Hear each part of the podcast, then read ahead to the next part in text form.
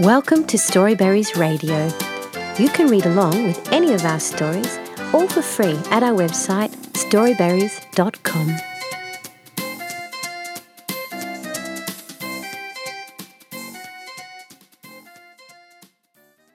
Kai and the Very Crazy Day by Jade Maître.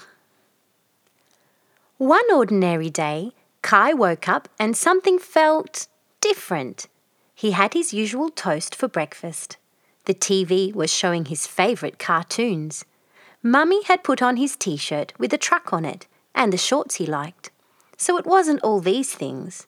But there was something not quite right about that morning, and Kai couldn't work out what it was.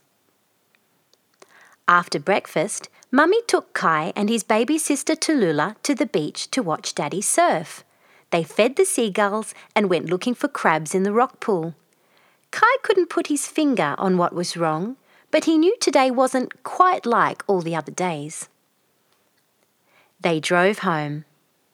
Kai stared out the window and wondered why he felt so funny. When they got back to his house, his cousin Aubrey was visiting.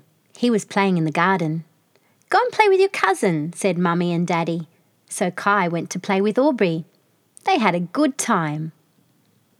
But at one moment during their ball games, Tallulah screamed for no reason. She's just lost her choo choo, Mummy said soothingly. Kai relaxed.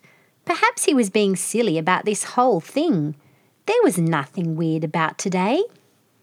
They went in for lunch. It was sandwiches. Kai's was a little crunchy and dry, but he still ate it. Then Cousin Winnie came around with Auntie Jen and Carl.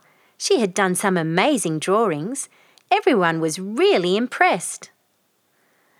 It was time for Kai's afternoon nap, but he wasn't feeling very sleepy.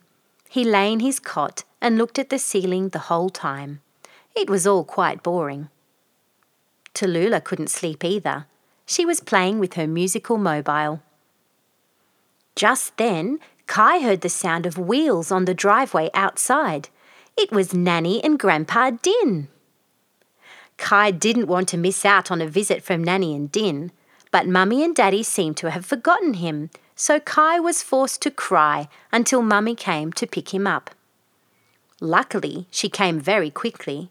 Was that the strange thing about today? Downstairs, Kai felt that he still hadn't quite put his finger on what was different about today. Din had brought some blocks for Kai, and they made a castle in the lounge room. That was fun. But Grandpa Din and Kai were always building things together. Then, after they pulled it down and put all the blocks away, something unexpected happened. Nanny had a surprise for Kai. I've bought you something special, she said. She reached into her bag and pulled something out. Thank you, said Kai. He really loved it. Nanny always spoiled him. Then there was a noise at the door. Who should be there but Nana and Paulie? Paulie picked Kai up and whooshed him in the air. Nana gave him a big warm hug. He was very happy to see them at his house. Auntie Jade and Uncle B were also close behind, with all his other cousins. The boys spilled into the room in one big ball of laughing and fun. G'day, mateys, they laughed and tickled him. It was pretty squashed in there now. Nana called for a cup of tea, but there was hardly any space for a kettle, not even room to swing a cat. Then Kai realised why this was no ordinary day. He had forgotten something very important. I forgot to brush my teeth this morning, he said. Well, have some cake first, said everyone. It's your birthday. And so it was. Happy birthday, said Auntie Jade, giving him a big hug.